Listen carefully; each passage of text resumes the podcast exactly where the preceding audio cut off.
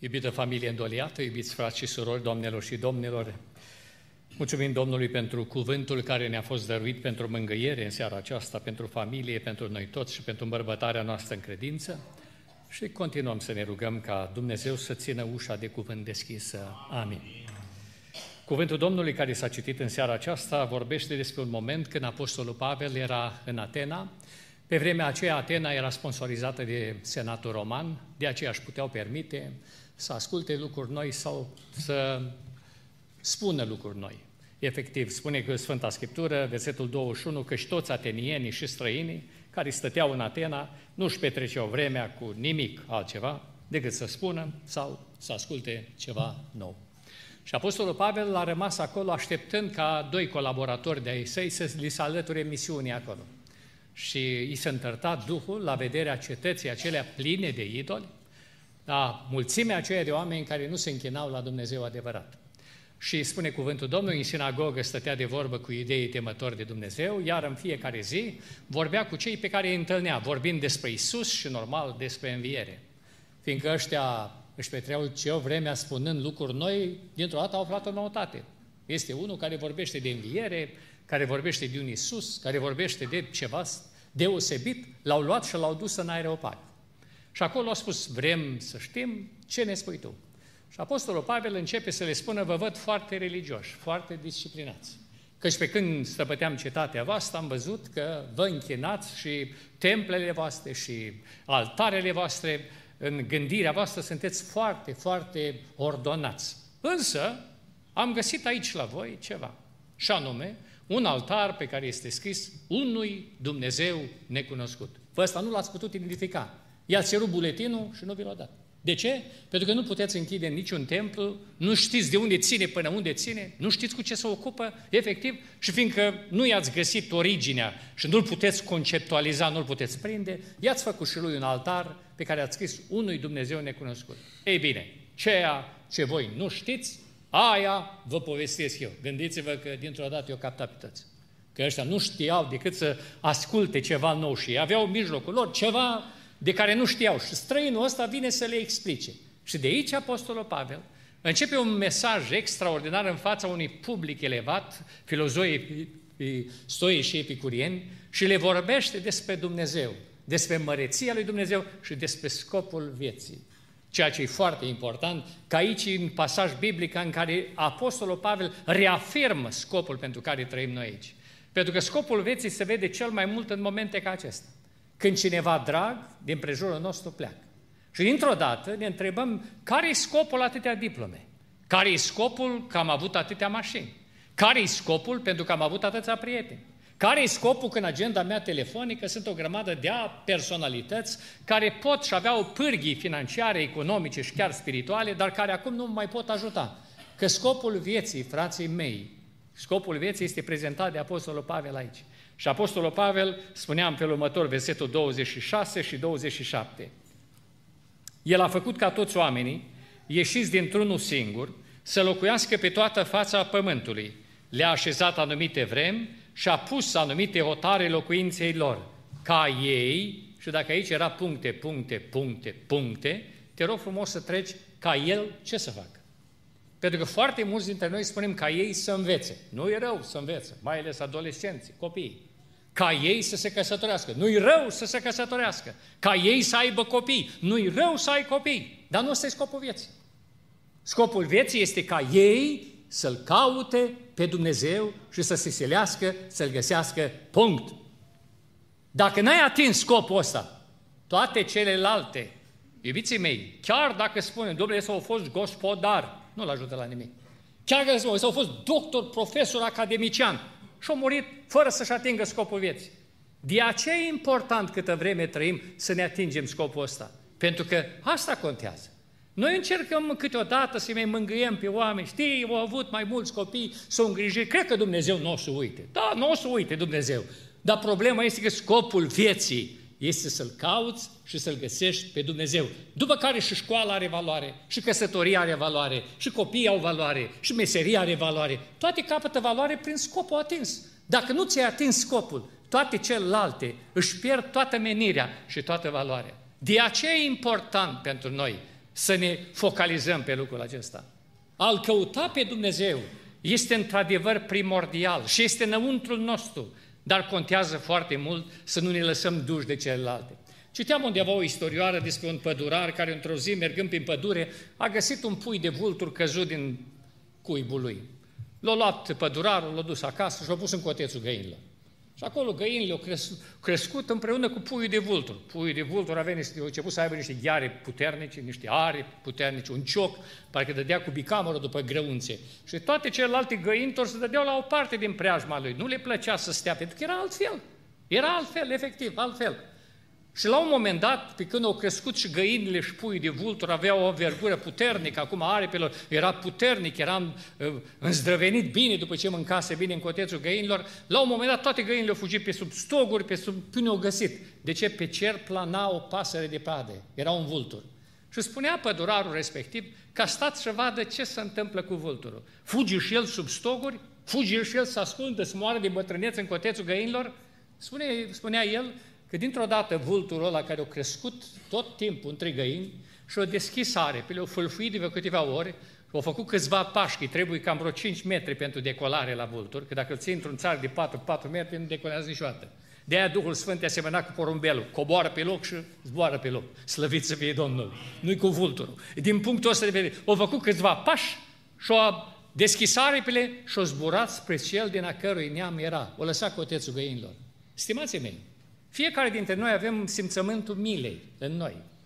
Să ajutăm pe cineva cu toate că știm că nu primim răsplată aici. Fiecare dintre noi avem simțământul să îmbărbătăm pe cineva. Fiecare dintre noi ne luăm din câștigul nostru și dăm la anumite familii care trec prin necazuri. Fiecare dintre noi aducem un cuvânt de încurajare în asemenea momente. De ce astea? Când ai putea să stai acasă liniștit. De ce asta când ai putea să te odihnești după o slujbă de dimineață, poate extenuantă pentru alții? Sau cine știe? De ce asta? Pentru că suntem dintr-un alt neam, pentru că nu ne tragem din lutul acesta, pentru că dorim într-o zi să ne deschidem aripile credinței și să zburăm spre cel din a cărui neam suntem. De aceea apostolul făcea referire la un poet dintre greci care spunea, suntem din neamul lui. Totdeauna vom tânji să ajungem la cel la căruia e neamul nostru. Dar în tânjirea noastră după Dumnezeu, câteodată ajungem doar religioși. Câteodată ajungem doar oameni care ne mulțumim cu anumite lucruri. Apostolul Pavel vorbește aici despre un uh, anumit fel de a crede, pe care îl manifestăm și noi în lumea evanghelică câteodată.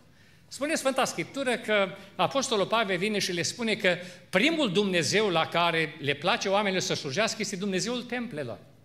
Și anume, Atenienii făcuseră ca fiecare Dumnezeu să aibă templul lui. Vrei să te închini la zeița frumuseței și a rodniciei, Afrodita? Nu te închinai în drum, te duceai la templu. Sau cel puțin la un altar dedicat lui Afrodita. Vrei să te închini la zeul bucuriei sau al vinului, care este Bacchus? Nu te închinai în drum din nou, te duceai la templul lui Bacchus sau la altarul dedicat lui Bacchus. Dacă vrei să te închini la zeul războiului, te duceai la templul lui sau la altarul lui. La fiecare avea prerogativele lui, calitățile lui, defectele lui. Dacă citiți mitologia greacă, greacă vedeți acolo câte războaie, câte situații aveau zei ăștia între ei și așa mai departe. Dar, din toate punctele de vedere, dacă vrei să te găsești pe Dumnezeu, îl găseai în templul său. Și apostolul vine și spune, Dumnezeul ăsta, care a făcut cerul și pământul, nu poate fi închis într-un templu, într-o casă de rugăciune, într-o biserică, într-o mănăstire. El este pretutindeni, slăviți să fie numele. Foarte mulți credincioși, foarte mulți credincioși se, încheie se închină la Dumnezeul templelor.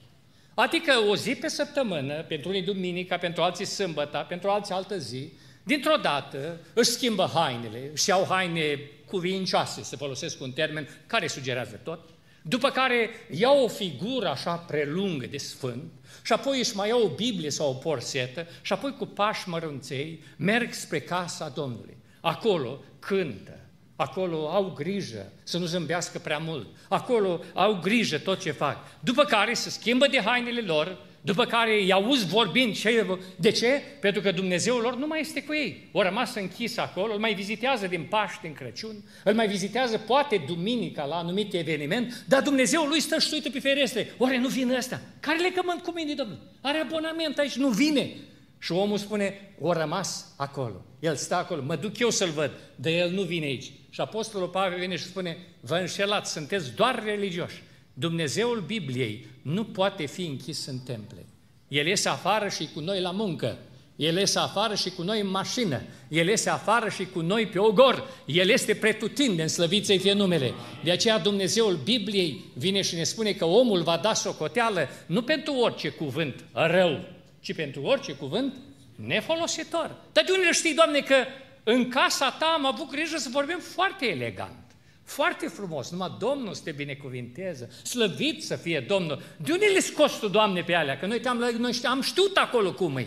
Stimații mei, asta e o înșelăciune pe care foarte mulți evanghelici încă o au. Și anume, în casa Domnului arată într-un fel, în afară aproape nu-L mai recunoște. Nici în vorbire, nici în purtare și nici în acțiunile pe care le face. Câteodată ne contrazicem singuri.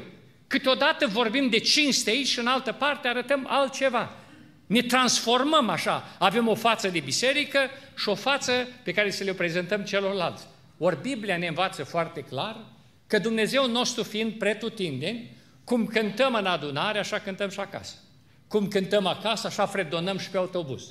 În continuu, noi lăudăm pe Domnul. Cum știm să binecuvântăm în adunare, cel mai mare lucru pe care îl putem dărui în un om, pe lângă faptul că îi urăm zile fericite și sănătate, mai spunem și Domnul să-l binecuvinteze.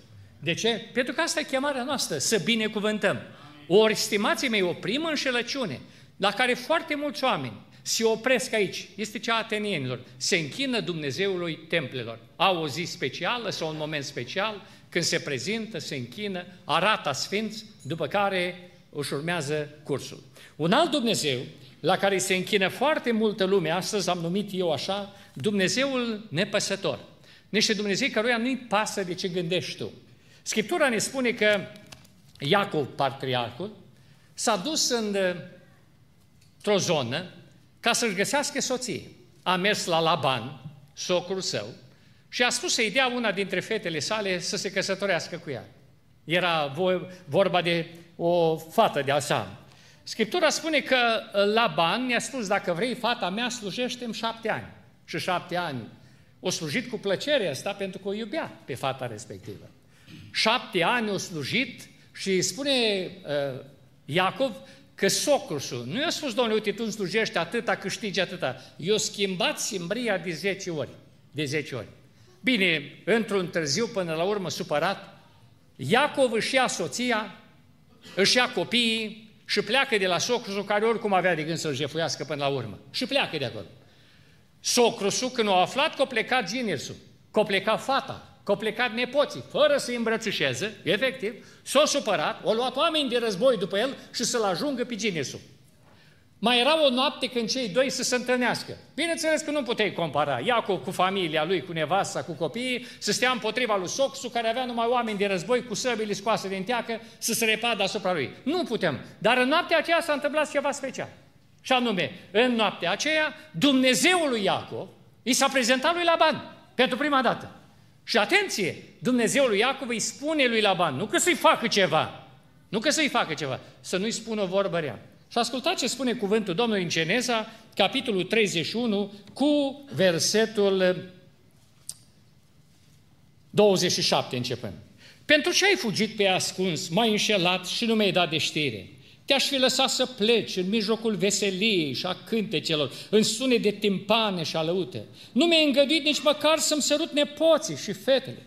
Ca un nebun ai lucrat. Mâna mea este destul de tare ca să-ți fac răul. Dar Dumnezeul Tatălui vostru mi-a zis în noaptea trecută, ferește-te să spui o vorbă rea lui Iacov. Și atenție, dar acum, odată ce ai plecat, pentru că te topești de dor după casa tatălui tău, de ce mi-ai furat Dumnezeii mei? Atenție, fata lui, plecând de la tatăsu, I-a luat și idolii lui. Laban avea niște păpușăli din lemn acolo, intra în fiecare zi, se închina în fața lor. Idolii lui nu i-a ajuns niciodată, băi, nu mai prostie atâta pe genetul. Nu tot îi schimba simbria, nu mai fă. Erau foarte drăguți. Niciodată nu i-a zis să pocăiască. Niciodată nu i-a zis, băi, sfințește-te și tu odată. Erau foarte faini așa.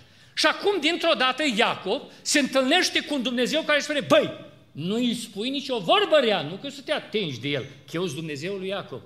Ce îi face tu? Că știi că până acum te-ai închinat la ceva care nu ți-o zis nici de dă mai încolo. Nu ți-o zis nici te pocăiești, nici să furi mai mult, nici... nu ți-o zis niciodată. Și te întâlnești cu un Dumnezeu care în vis îți spune, eu sunt Dumnezeul lui Iacob. Nu îi spune, Doamne, fii și Dumnezeul meu. Dar nu, dar ce trebuie lui Laban un asemenea Dumnezeu, nu? De care să-ți fie frică, de care trebuie să te pocăiești, la care trebuie să-ți ceri iertare. Nu mai bine îți ceri tu înapoi Dumnezeii tăi, care te las treci cum vrei tu. Ăștia sunt Dumnezeii nepăsători. Nu le pasă de viața ta. Nu le pasă de el. Și foarte mulți oameni se închină la asemenea Dumnezei. Am întâlnit oameni care au început în glumă așa să bea, alții au început să fumeze în glumă, alții au început jocuri de noroc în glumă și la momentul actual au adicții atât de puternice încât nici măcar psihologii, pastilele, tratamentele nu-i pot scăpa. Și doctorii spun, domnule, dacă nu te leși de viciul ăsta, de adicția asta, dacă nu te leși, vei pleca prematur. Omul plânge și spune, domnul doctor, aș vrea și eu, dar nu pot. Și foarte mulți dintre ei sunt îngropați în floarea vârstei, pentru că Dumnezei la care se închină ei nu le plasă că rămân văduve, că copii orfani, nu le pasă că topești toată averea, nu le pasă de asta. Dumnezeul Bibliei, la care Pavel predica în Areopag, atât de mult a păsat de noi, încât a avut un singur fiu, de aceeași natură și esență cu el.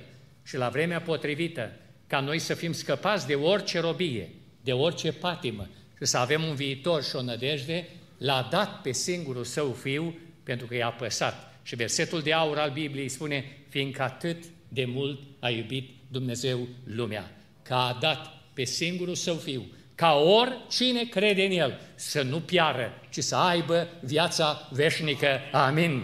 Ăsta e Dumnezeul Bibliei. Alții, că e vorba de bani, că e vorba de bogăție, la aceștia nu-i pasă de reputația ta, nu-i pasă de veșnicia ta, nu-i pasă de numele bun pe care îl poți avea. Efectiv te termină. Sunt ca Dumnezeul lui bani. Dă-mi înapoi. De câte ori nu ne întâlnim cu Dumnezeul Bibliei care ne spune, eu am plătit totul ca tu să fii salvat, dar de pocăit nu mă pot pocăi eu. De smerit nu mă pot smeri eu în locul tău. Ca atare tu trebuie să te smerești, tu trebuie să te pocăiești și să te întorci la mine. Și foarte mulți credincioși spune, dacă totuși trebuie să-L primesc prin asemenea, unde sunt Dumnezeii mei înapoi? Unde sunt? Încep ca la bani. Am nevoie de niște Dumnezei care să nu mă deranjeze. Am nevoie să mă prostească, să mă mintă frumos, dar efectiv să fiu mințit și să merg înainte cu Dumnezeii mei. Într-o asemenea lume sunt o grămadă de credincioși evanghelici care au pe alt Dumnezeu. Nu uitați că lăcomia de avere este o închinare la idol. Faptul că lipsim de la biserică, de la părtășia bisericii, doar pentru a mai strânge niște bani în plus, doar pentru a avea cine știe ce. Iubiții mei, este o formă de închinare la niște Dumnezei nepăsători. Ultima înșelăciune care are loc pe lângă Dumnezeul templelor și a nepăsărilor este Dumnezeul năcazurilor. O să vedeți dumneavoastră că foarte mulți, chiar tineri, din sânul comunităților noastre, nu mai sunt pasionați de slujire. Nu mai sunt pasionați să slujească Domnului, să meargă în misiune. În schimb, când îi anunță medicul că sunt suspecți de cancer, când tocmai au trecut printr-un accident și au niște traume la care medicii spun numai Dumnezeu te poate ajuta, dintr-o dată rup ușa bisericii. Dintr-o dată l-au găsit pe Dumnezeu. Ăsta e Dumnezeul lor. Și citează din Biblie un pasaj pe care noi îl știm foarte bine, din Psalmul 50, cu versetul 15. Cheamă-mă în ziua necazului și eu te voi izbăvi, iar tu mă vei. Ăsta e. Ăsta e Dumnezeul pe care îl slujesc ei. Și anume, Doamne, eu n-am avut treabă cu tine, nici nu te-am deranjat, nici nu m-am închinat, nici nu te-am slujit, acum asta în caz, că de aia existi, salvează-mă și iar nu te mai deranjez o bucată până n-am următorul necaz. Ăsta e un Dumnezeu al necazurilor pe care îl slujesc cu grămadă de credincioși. De aia nu-i vedeți la adunare. De aia nu-i vedeți implicați în nimic. El își aplică versetul ăsta de parcă ar fi a lui. Dar versetul ăsta știți a cui? A celor care slujesc pe Domnul. Ascultați ce spune versetul dinainte, versetul 14. Aduc ca jertfă lui Dumnezeu mulțumiri și împlinește zuruințele făcute celui prea înalt. Și acestora spune, cheamă-mă în ziua necazului și eu te voi izbăvi, iar tu mă vei proslăvi. Ați făcut o juruință că îl veți sluji pe Domnul la bine și la rău? Bun, dacă ai îndeplinit-o, cheamă-l în ziua necazului și el te va asculta. Însă Biblia continuă despre o altă categorie de credincioși care au făcut asemenea juruințe și nu le-au ținut. Și spune Biblia în felul următor. Dumnezeu zice însă celui rău, ce tot înșiri tu legile mele și ai în gură legământul meu când tu urăști mustrările și arunci cuvintele mele înapoi a ta? Dacă vezi un hoț, te unești cu el și te însoțești cu preacurvarii. Dai drumul gurii la rău și limba ta urzește vicleșuguri. Stai și vorbești împotriva fratelui tău și clevetești pe fiul mamei tale. Iată ce ai făcut și eu am tăcut. Ți-ai închipuit că eu sunt ca tine, dar te voi mustra și îți voi pune totul sub ochi. Și toate aceste lucruri sunt adresate unor oameni care știu legile Domnului, că le înșiră, care cunosc și ar trebui să facă un pocăit, că îi condamnă pe alții. Însă Biblia spune că Dumnezeu zice însă celui rău. Cum adică să fii în casa Domnului și să devenit rău? Să cunoști legile Domnului și să fi devenit persoana aceasta? Da, iubiții mei, pentru că Dumnezeul la care se închină mulți creștini este doar Dumnezeu în necazurile. Atâta tot. Că n-au bucurii, că n-au mese, că n-au împliniri, nici nu se roagă înainte de ele. Pentru că le rușine de prietenii procurori și judecători sau cine știe ce oameni de afaceri mai au invitați acolo. Nu poți să roage înainte de masă. Câteodată ce mai este la masă, eu nu comentez acolo. Dar astea sunt lucrurile pe care... Când oamenii aceștia, când oamenii aceștia intră sub cercetarea Domnului și năcazul și încercarea vine pe ei, îți supărați de ce biserica nu postește o lună întreagă pentru dânsul. Îți supărați. Iubiții mei, aș vrea să vă spun foarte clar, Dumnezeu care a făcut frumosul, Dumnezeu care ne-a făcut trupurile, Dumnezeu care a făcut sistemul digestiv, vrea să fie Dumnezeul nostru nu numai când uh, copiii noștri au probleme, nu numai când noi suntem bolnavi, nu numai când noi avem falimente financiare, El vrea să fie Dumnezeul nostru și în ziua bucuriei. El vrea să fie Dumnezeul nostru și când ne căsătorim copiii. El vrea să fie Dumnezeul nostru și când întindem o masă de dragoste, prietenul. Să fie centrul acolo, Doamne ajută! Dumnezeu vrea să fie acolo. De ce nu-i? De ce nu-i? Pentru că ăsta este un Dumnezeu al creștinilor din ziua de astăzi. Un Dumnezeu al necazurilor, care și așa e prezentat cum e prezentat. El este scos din împlinirile noastre, din uh, uh zilele noastre de naștere, din oromasticile noastre pe cei ce le sărbătoresc, pentru că nu avem nevoie să ne încur și El acolo. Nu avem nevoie. Însă Biblia spune orice faceți cu cuvântul sau cu fapta, să faceți totul în numele Domnului, adică să fie El prezent acolo. Și să vezi când El e prezent acolo, nu poți mânca orice, nici nu poți bea orice, nici nu poți vorbi orice. Te cam încurcă, dar ne ajută la pocăință. Doamne ajută! Ori, stimații mei, Cam asta e tendința în zilele noastre de astăzi. De aceea Apostolul Pavel a fost deranjat că oamenii ăștia în căutarea lui Dumnezeu adevărat s-au oprit la Dumnezeul templelor. Sau la un Dumnezeu nepăsător. Păi mai câștig un bani, mai fac, mai cu tare, mai schimb mașina, mai cu tare. Păi da adunarea, da slujirea, da la cor, da în Lasă, domnule, asta va fi mai târziu. Iar alții vin și spun, domnule, când o să am un necaz, vin la adunare, mai stau așa, mai dar la bucurii, de ce nu? La căsătorii, când se rostește binecuvântare, e un mare har să poți vedea tineri care pot alege calea lumii și sunt atâția tineri care trăiesc în concubinaj. Sunt atâția tineri care fac de râs părinții. Câteodată care aleg? Domnule, sunt tineri care aleg să se căsătorească în Domnul, în casa Domnului. De ce să nu fii la ziua aceea de bucurie? Că ăștia nu au mai fost miri niciodată. Și din colțul tău, de unde ești tu, ai venit, ai pus un timp și când păstorii se roagă, Doamne, binecuvintează-i și întărește în căsătoria lor. De la balcon să spui, Amin, Doamne. E o zi de bucurie, e o zi de împlinire.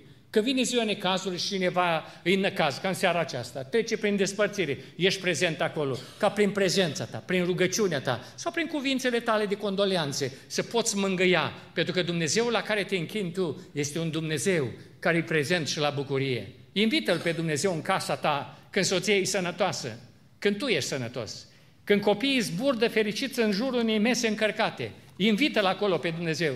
Și să știi că vor veni vremuri de încercare, cum spunea Psalmul 91, voi fi cu el la strâmtorare. Vor veni momente dificile, dar momentele dificile când vei ajunge, vei avea încredere. vei ști că Dumnezeul tău e mai mare decât năcazul și decât bucuria. E mai mare decât încercarea și decât orice satisfacție din lumea asta. Dumnezeul tău este neschimbat. De aceea Habacuc spunea în cuvântul său, în capitolul 2 cu versetul 1 în felul următor. M-am dus la locul meu de strajă și stam pe turn ca să veghez, să vă ce are să-mi spună Domnul și ce îmi va răspunde la plângerea mea. Habacuc a dorit să aibă un cuvânt din partea Domnului. Și cuvântul pe care l-a aflat l-a făcut atât de puternic încât spune în versetul 17 din capitolul 3 în felul următor.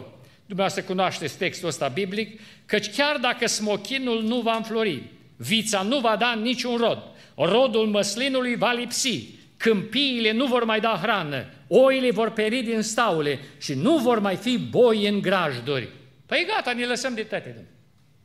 Ne lăsăm de toate. Adunare nu, mă discurc cum pot, caut prieteni, caut cutare, așa, că dacă astea nu mai sunt, trebuie să vedem cum ne descurcăm. Nu, el vine și spune, l-am văzut în ziua bucuriei, l-am văzut în ziua biruinței, l-am văzut pe Dumnezeul care știe să se bucure împreună cu mine, să-mi dea satisfacție și îl cunosc pe El. Și chiar dacă toate astea îmi vor lipsi, eu tot mă voi bucura în Domnul Dumnezeul mântuirii mele. Amin. De unde această tărie? Tăria de a-L avea pe Dumnezeu totdeauna cu tine. De aceea creștinismul nu este o religie, este o relație. Cum bine vorbea fratele Emil, înăuntru fiecăruia dintre noi există un sanctuar. Un sanctuar pe care Dumnezeu, prin creație, l-a așezat acolo. De aceea Biblia spune, trupul nu este pentru curvie, și, uh, ci trupul este pentru Domnul și Domnul este pentru trup. De aceea taina ascunsă de viacuri poate apărea în viața noastră și anume Hristos în noi nădejdea slavei. Dacă Hristos nu e acolo, e curvia. Dacă nu e curvia, îți banii. Dacă nu-s banii, e beția. Dar ceva va fi acolo. Va ocupa abuziv locul lui Hristos. Însă când un om își deschide aripile credinței și începe să zboare dinspre cel la cărui num neam este, Hristos vine și domnește în noi. Noi rămânem cu aceeași înălțime, cu aceeași culoare a ochilor, cu aceeași pregătire profesională, cu aceeași soție, cu aceeași copii, dar dintr-o dată, în noi, la școală, pe grol, în autobuz, la biserică, începe, timid, dar începe să trăiască Hristos. Doamne ajută! Asta înseamnă pocăință. Hristos peste tot.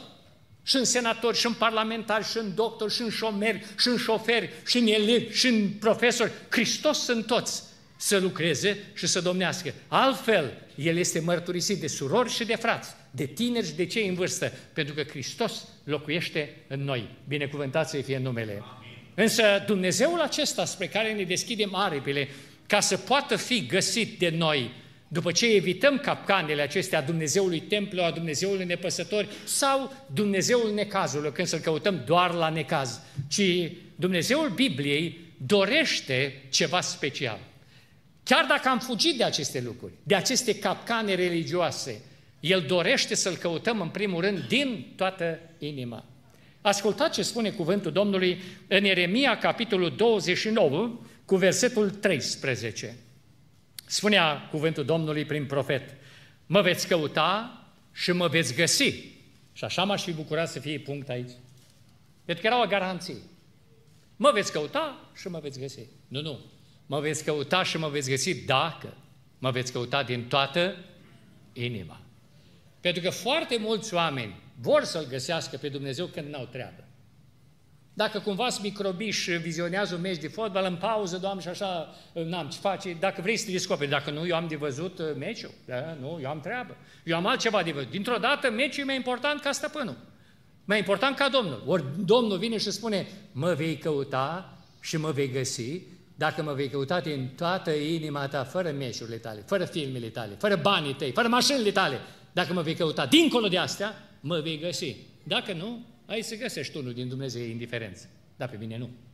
Ori, iubiții mei, una dintre condițiile ca Dumnezeu să se lase găsit este asta. Să-L cauți cu toată inima, adică cu toată determinarea ta. De aceea Apostolul Pavel face o declarație aici în textul citit, o declarație care uimește, care uimește efectiv. Spunea cuvântul Domnului în textul din Faptele Apostolilor și vreau să citesc lucrul acesta, capitolul 17, cu versetul 27, ca ei să caute pe Dumnezeu și să se silească să-L găsească bâșbâind, măcar că nu este departe de fiecare dintre voi.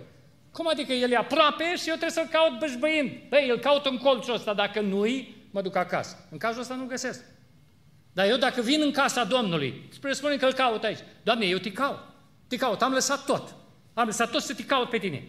Te caut în colțul ăsta. Dacă nu te găsesc, te caut în altul. Dacă nu te găsesc, te caut în ăla. Dar nu mă lăs până nu te găsesc. La oamenii ăștia să descopere Dumnezeu. Slăvit să fie Domnul.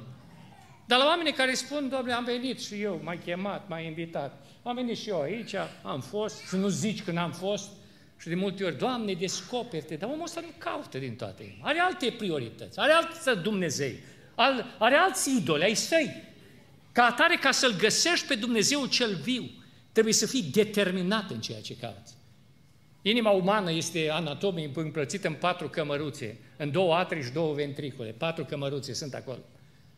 De foarte multe ori, într-una din cămăruțe punem sănătatea. În a doua cămăruță punem familia, că e foarte important. În a treia punem finanțele, banii, resursele pe care le avem. Și în alta punem poziția noastră socială. Unde suntem, ce am ajuns, ce prieteni avem, ă, suntem parte în pace dintr-un grup, cât de select, cu atât mai bine. Și la un moment dat ni se spune că trebuie să-L căutăm pe Dumnezeu din toată inima. Nouă ne convine să-L primim pe Iisus, da? undeva într-o debaradă, dacă ar mai fi, într-o cămăruță mai mică acolo, că dacă ni se strică sănătatea, Iisus, ieși din cămăruța ta și rezolvă problema. Dacă am pierdut niște bani și ne-o fenta careva sau am investit banii greșiți sau am împrumutat bani la banca Iurea, Doamne Iisus, rezolvă tu problema asta, că eu n-am cum să o rezolv. De multe ori Iisus este mijlocul de a trăi mai bine noi. Ori Iisus este scopul vieții, frații mei. Nu mijlocul. Este scopul. Când un om vine și spune, Doamne, nu contează sănătatea mea, eu pe tine te voi sluji. Nu contează familia mea, că mă urmează sau nu, că e contra mea, să ridici tot. Eu pe tine te voi sluji. Doamne, nu contează că mă lasă prietenii, că toți ceilalți, rudele, mă, sunt împotriva mea. Eu pe tine te voi sluji. Nu contează, Doamne, orice poziție aș avea eu din lumea aceasta. Doresc să te urmez pe tine. Când îl cauți pe Dumnezeu din toată inima, el vine să stea în inima aceea care îl caută. Dumnezeu nu stă, Domnul Iisus nu stă niciodată cu chirii la satana. Niciodată nu stă cu chirii la bani. Niciodată. De aceea e important credinciosul și apostolul, când face o evaluare a creștinismului, nu îi spune, evaluați-vă după ani de pocăință. Evaluați-vă după profețiile împlinite sau evaluați-vă după câți oameni au venit la pocăință prin voi. Că mulți dintre noi le băgăm sub tălpi și spunem, trebuie să mă mântuiască Domnul. La cât am predicat eu, la cât a lucrat Dumnezeu pe mine. Nu, nu. Apostolul Pavel reduce totul asta. Pe voi înși vă cercați Pe voi înși vă. Nu recunoașteți voi că Iisus Hristos este în voi, afară numai dacă sunteți? Da, da, am ațani de pocăiță, n-are a face. Dacă Hristos nu e acolo, trește la lepădați. Că nu există cale de mijloc. Câte muți așa, nu. Ori e Hristos acolo, cu tățanii tăi de pocăință, cu toată vechimea mea, cu toată experiența mea. Dacă nu e Hristos acolo, totul s-a pierdut. Pentru că în inimă, în locul acela, în sanctuarul acela, e făcut pentru Hristos și El trebuie să fie acolo. Doamne ajută! Toate celelalte sunt secundare. Toate celelalte. De aceea când Domnul Isus a pus condițiile urmării sale, a spus foarte clar, cine nu urăște pe tată, pe mamă, pe ceilalți, ori Domnul nu vorbește acolo de urârea lor, ci dorește că dragostea pentru el trebuie să fie atât de mare, încât afecțiune pentru ceilalți să fie ca distanța de la ură la iubire. La asta să se înțeleagă. Să-L iubești pe Domnul tău cu toată pasiunea ta, pentru El, să lași totul și să-L urmezi pe El. Pentru că cerul de asta se bucură. Pentru asta a murit El la calvar, ca să vadă o sămânță de urmași care îl urmează pe El și îl slujesc, care sunt gata cu pasiune să caute din toată inima. Doamne ajută! De multe ori, provocările pe care le avem și piedicile ne verifică determinarea noastră. Dumnezeu în căutarea noastră bâșbâind pentru El ne pune piedici. De multe, unele piedici vin de la soție, altele piedici vin de la copii, altele piedici vin de la șef, alte piedici vin de la vecini. Te mir cine stă în față și ridică Dumnezeu ca o piedică să verifice determinarea ta de a-L căuta pe Dumnezeu. Să verifice lucrul acesta. Ori poți să spui lejer, Doamne, am vrut. Am vrut, dar nu s-a putut. Dați-vă voi să vă dau un exemplu simplu. Spune Scriptura că Domnul Iisus trecea prin Ierihon. Și un om care îmi spune, nu ar trebui să stea liniștit acasă. Era mai marele vameșilor, deci o poziție socială deosebită, era foarte bogat, foarte bogat, Avea prietenii lui în lumea lui, în cercul lui de interes, acolo, și normal trebuia să stea acasă, să la pensie acolo, să bucure și el. Dar auzi că pe acolo trece Isus și a dorit să-l vadă. Omul acesta se născuse mai scund, mai mic de statură. Și spune cuvântul Domnului, s-a dus și el să-l vadă pe Isus. Oia nici nu s-a deranjat că ăsta e Zacheu, că e mai marele vameșul, că e unul dintre cei mai bogați. Nici nu s-a, nu s-a dat nimeni la o parte. Nimeni nu s-a dat să-i dea culoare. M-aș fi așteptat ca Zacheu să spune cerul e martor că am vrut, dar nu s-a putut. Că ăștia nu știu, domne, să-mi dea prioritate. Am venit și eu odată, am vizitat și eu comunitatea lor acum și efectiv nu mi-au dat mie niciunul locul. Mă duc și nu mai vin niciodată. Dar de unde? Zacheu era determinat să-L vadă pe Iisus. Efectiv, nu s-a lăsat. Nu mă interesează că ăștia nu-ți dau la o parte. Nu mă interesează că ăștia le înghesuie ei toată ziua cu Iisus, dar ei, acum ei îl înghesuie acolo. Ei stau acolo. Efectiv, s-a interesat pe ce drum trece Iisus. Și dita mai bogătanul, să urcă într-un copac ca să nu mai deranjeze ea care l-au încurcat până acum. S-a urcat în copac liniștit și parcă îi văd, să vedem ce o să mai faci. Cu timpul a venit și convoiul. Când a venit convoiul, fără ca nimeni să facă prezentările, cerul a văzut un om care dorește să-L vadă pe Isus în ciuda tuturor împotrivirilor. Și dintr-o dată Isus se oprește și spune, Zachei, dă-te jos de grabă, căci astăzi trebuie să intru în casa ta. Doamne, dar este primarul, primul, este marele șef, om de afaceri. Nu, nu, nu. Eu intru doar în casa și în inima celor ce mă caută cu toată inima. Puteau să bombănească pe drum, că nu sunt civilizați ăștia. Puteau să se ducă acasă liniște. Nu, ăsta m-a căutat. Stimații mei, câteodată când aveți anumite probleme și piedici, nu vă gândiți că Dumnezeu vă dă un test? Să vadă, iubiți casa mea? Iubiți biserica? V-am chemat la biserica mea slăvită. V-am adus, am lăsat oameni mai morali, oameni mari merituoși și te-am chemat pe tine în biserica mea slăvită, pe care cu ajutorul Duhului Sfânt o fac fără pată, fără zbârcitură sau oriceva de, de felul acesta. Bine, te-a supărat, te-a enervat cineva, conștient sau inconștient, te-a supărat pe tine. Tu te-ai supărat, dar tu ai legământ cu ăla? Tu ai legământ cu păstorul? Tu ai legământ cu comitetul? Tu ai legământ cu, cu cine ai tu? Sau cu mine ai legământ? Bun, eu mă duc și cu voi cântați fals. Când voi obâiguiți la predic, eu sunt acolo și rămân acolo. La slujbele voastre de bucurie, eu sunt acolo. La slujbele de tristare, eu sunt acolo. De ce tu ești supărat de prezența mea? Nu, Doamne, eu nu pe tine am treabă, am treabă cu amărâți ăștia, cu ăștia care nu-ți dau la o parte. Am nu, nu, nu. Tu cu mine ai legământ. Tu cu mine vii să te întâlnești. Tu mie vii să-mi aduci lauda și cinstea. Și eu sunt în mijlocul acestor amărâți. Că de foarte multe ori creștem în pocăință și ne dezvoltăm o anumită aură așa de oameni vechi, cu experiență. Și credem la un moment dat că nu suntem ca ceilalți. Ne spune Sfânta Scriptură că la un moment dat apostolul sau Saul din Tars se ducea să-i prindă pe credincioși. Deci te amărâți de creștini. Și el cu scrisori de acreditare, cu gărzi lângă el, îi prindea, îi bătea, îi băga în pușcărie. Și era simplu să-i prigonești pe ăștia pe care învățătorul lor i-a învățat, dacă tu nu-ți dă o palmă pe un obraz, tu Că dacă îi dădea vreun din creștini de ăștia care făcuse box, una lui Saul, era problemă. De ăștia au învățat oamenii, domnule, dacă te bate pe un obraz, toarce și pe celălalt. Dacă ți ia haina, dă și cămașa. Deci n-ai împotrivire, stau prigonești așa ceva.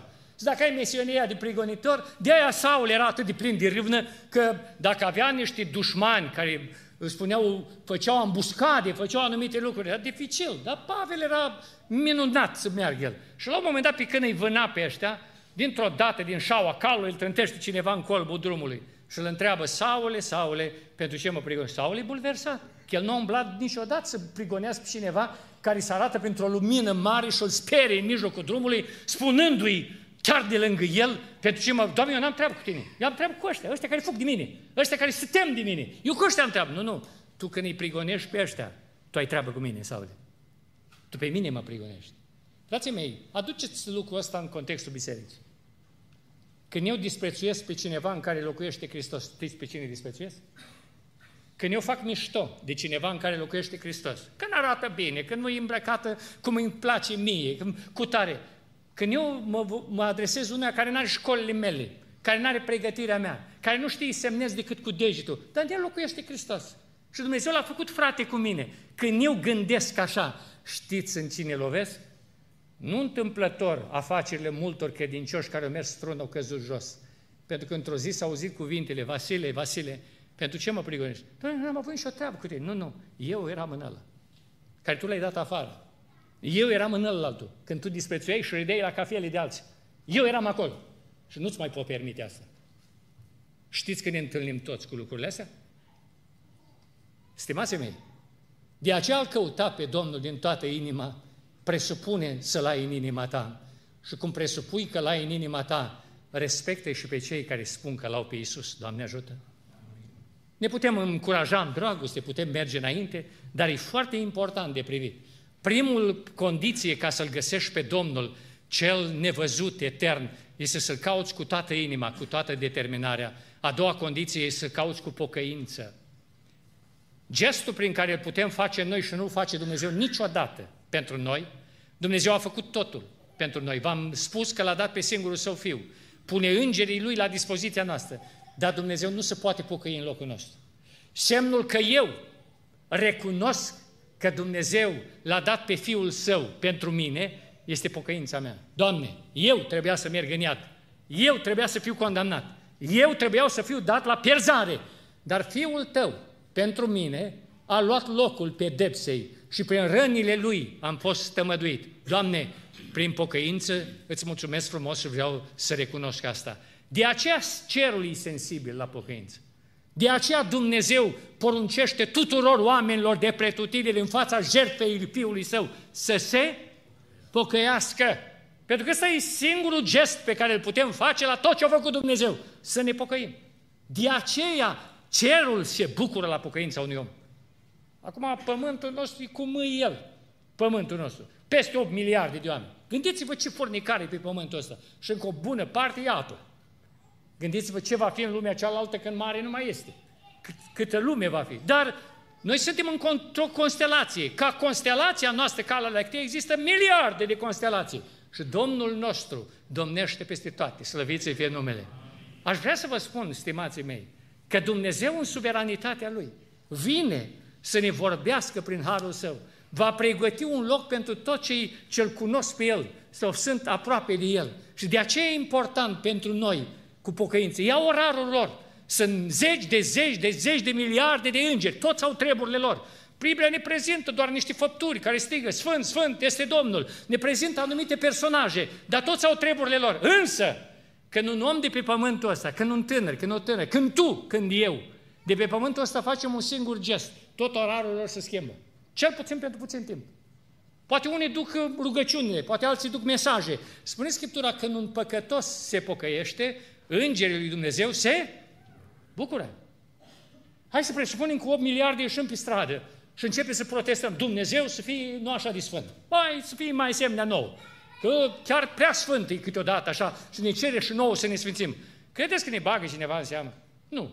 Bun, dacă 8 miliarde, peste 8 miliarde de oameni nu ne bagă cerul în seamă, un singur om poate face un singur gest, și anume, să se pocăiască și cerul e atent.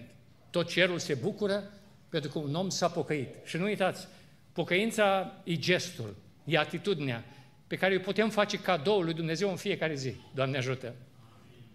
V-am spus dumneavoastră că am vizitat odată uh, o femeie împreună cu soția în Australia care avea o casă pe malul Atlanticului de 6 milioane de dolari. Avea în casă tot felul de tablouri scumpe, de la zeci de mii de euro în sus. Avea niște vase de ale chinezești, că dacă te apropiei, mergeam pe vârful cu nevasta, pe acolo nu trântim vreun vas de ala, că aveam plătit toată viața și noi și copiii noștri. Ne-au dus, ne dus într-un garaj, avea Ferrari la rând pe toate categoriile. A, la o fermă de ei, de vreo, nu știu, o mie de hectare ce avea acolo, avea vreo 10-11 ferme de cealea. Am fost pe acolo, le-am vizitat așa și ne-am gândit noi, măi, femeia asta ne-a chemat odată, am fost la ea, la conac cu ei pe malul mării, acum ne cheamă la o fermă, și ar trebui să-i ducem noi cadou la ea.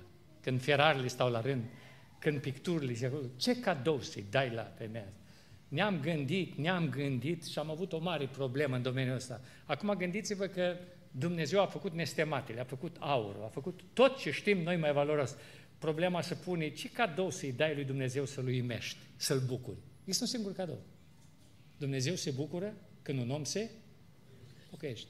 De-aia pocăința e valabilă și pentru pocăiță. De aia în seara asta, când o predica fratele Emil, când așa, e o ocazie bună de a mă pocăi înaintea Domnului și bucur pe stăpânul meu, slăvit să fie Domnul. E un cadou pe care îl fac. Eu știu că se bucură de asta. Restul ce să-i aduc eu? Să-i aduc un hârb de mașină când el îți spunea să vezi tu și aici la mine. Să-i aduc ce să-i aduc lui? Singurul gest care îl face pe Dumnezeu să fie încântat de mine și de tine este pocăința. De aceea, spune Biblia, Dumnezeu nu întârzie împlinirea făgăduinței Lui, ci mai așteaptă cadouri de la noi. Și anume, așteaptă ca noi să ne pocăim. Doamne ajută! Că e nevoie. Și este loc.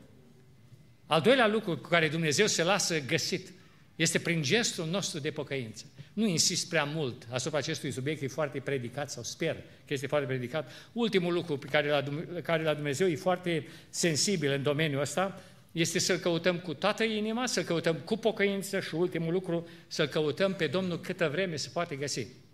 Isaia, capitolul 55, cu versetul 6, spune așa, Căutați pe Domnul câtă vreme se poate găsi. Chemați-L câtă vreme este aproape. Trăim o vreme în care ni se spune că noi oamenii, fiind în centrul Universului, îl putem căuta pe Domnul când avem noi chef. Și El n-are decât să se lasă găsit. Asta e o teologie liberală, frații mei. Dumnezeu ne face onoarea să bată la ușa inimii noastre prin Cel ce Domnul Domnilor și Împăratul Împăraților. Și eu am 18 ani, îi spun, du-te de aici că eu mai am discoteci de vizitat, mai am păcate de trăit, lasă-mă în pace, vină pe la vreo 80 de ani să discutăm atunci. Frații mei, nu știu dacă mai vine.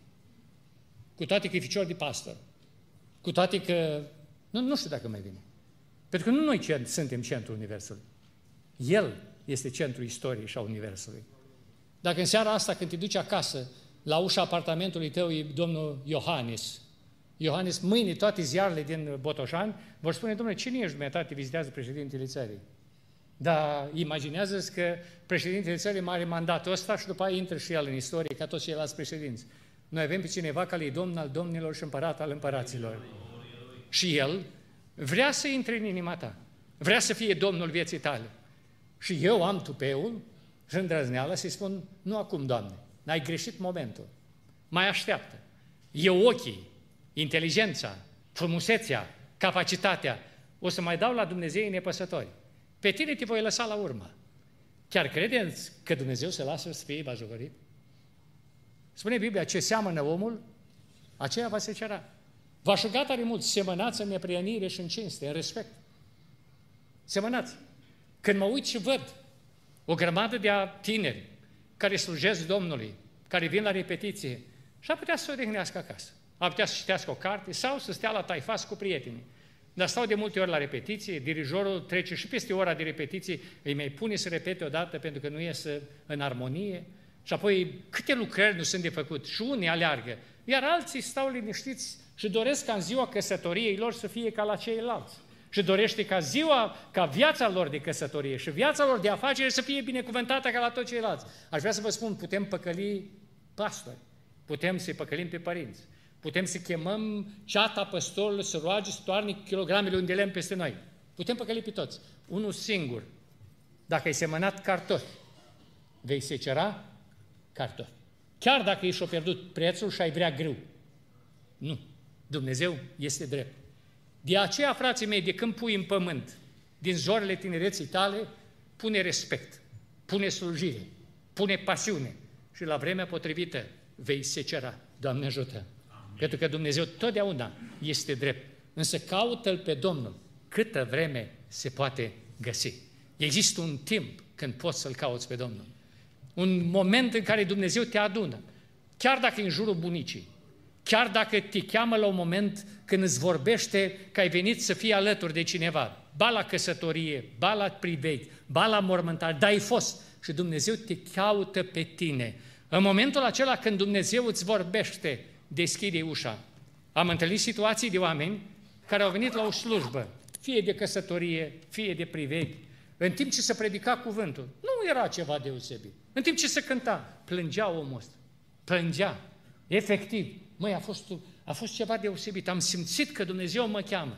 Dar după care s-a luat cu prietenii lui, lasă băi că stresi, lasă că mergi mai departe, viața continuă, noi mai avem distracție, noi avem tot ce face, a mai venit odată, a plâns, dar nu ca prima dată.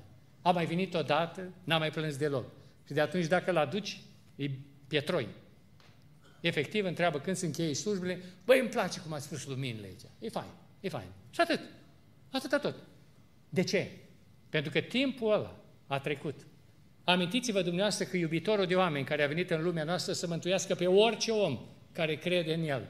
Într-o zi a fost prezentat lui Irod și Irod abia își freca mâinile să-l vadă făcând vreo minune, să discute cu el chestiuni teologice cât de cât le avea și el așa. Și abia aștepta să-l vadă la momentul respectiv. Știți câte cuvinte i-a spus Domnul Isus lui Irod? Niciunul. Cum, Doamne, dar spune și tot ceva așa, ca să... Ceva. Nu. Zilele mântuirii lui trecuseră. Pentru că apogeul mântuirii lui era când avea în beciurile sale predicator privat. Pe cel mai bun predicator al vremei, pe Ioan Botezătorul. Și el era atât de captivat, neștiind ce să-i facă. Îi plăcea cum predică ăsta. Dar nu putea că partea cealaltă avea Dumnezei nepăsători. Nu conta că aduci capul cuiva. Dumnezei nepăsători. Ca atare, într-o zi, a făcut, a făcut ce a făcut, i-a tăiat capul lui Ioan Botezătorul și din ziua aceea, mântuirea lui a trecut. S-a dus. El a mai continuat să mănânce, să bea, să conducă, să facă afaceri. Dar a trecut. Pentru că Dumnezeu spune, căutați pe Domnul câtă vreme se poate. Cum adică sugerează Biblia că s-ar putea să-L căutăm să nu-L mai găsim? A trecut timpul. De aceea vă provoc, stimații mei. Nu noi suntem centrul istoriei, ci El. Binecuvântați și fericiți sunt oamenii care în iureșul problemelor vieții își deschid aripile credinței și de la 17-18 ani, chiar mai repede chiar, se îndreaptă spre cel din a cărui neam sunt, spre Dumnezeu. Aș vrea să vă spun niciodată, nu o să vă pară rău că plutiți sau domniți în viață prin Hristos. De ce? Pentru că Dumnezeu este împlinirea noastră. Toate celelalte au sens și capătă valoare doar prin cunoașterea lui Hristos. Să ne ajute Dumnezeu să-L căutăm și să-L găsim pe El. Amin.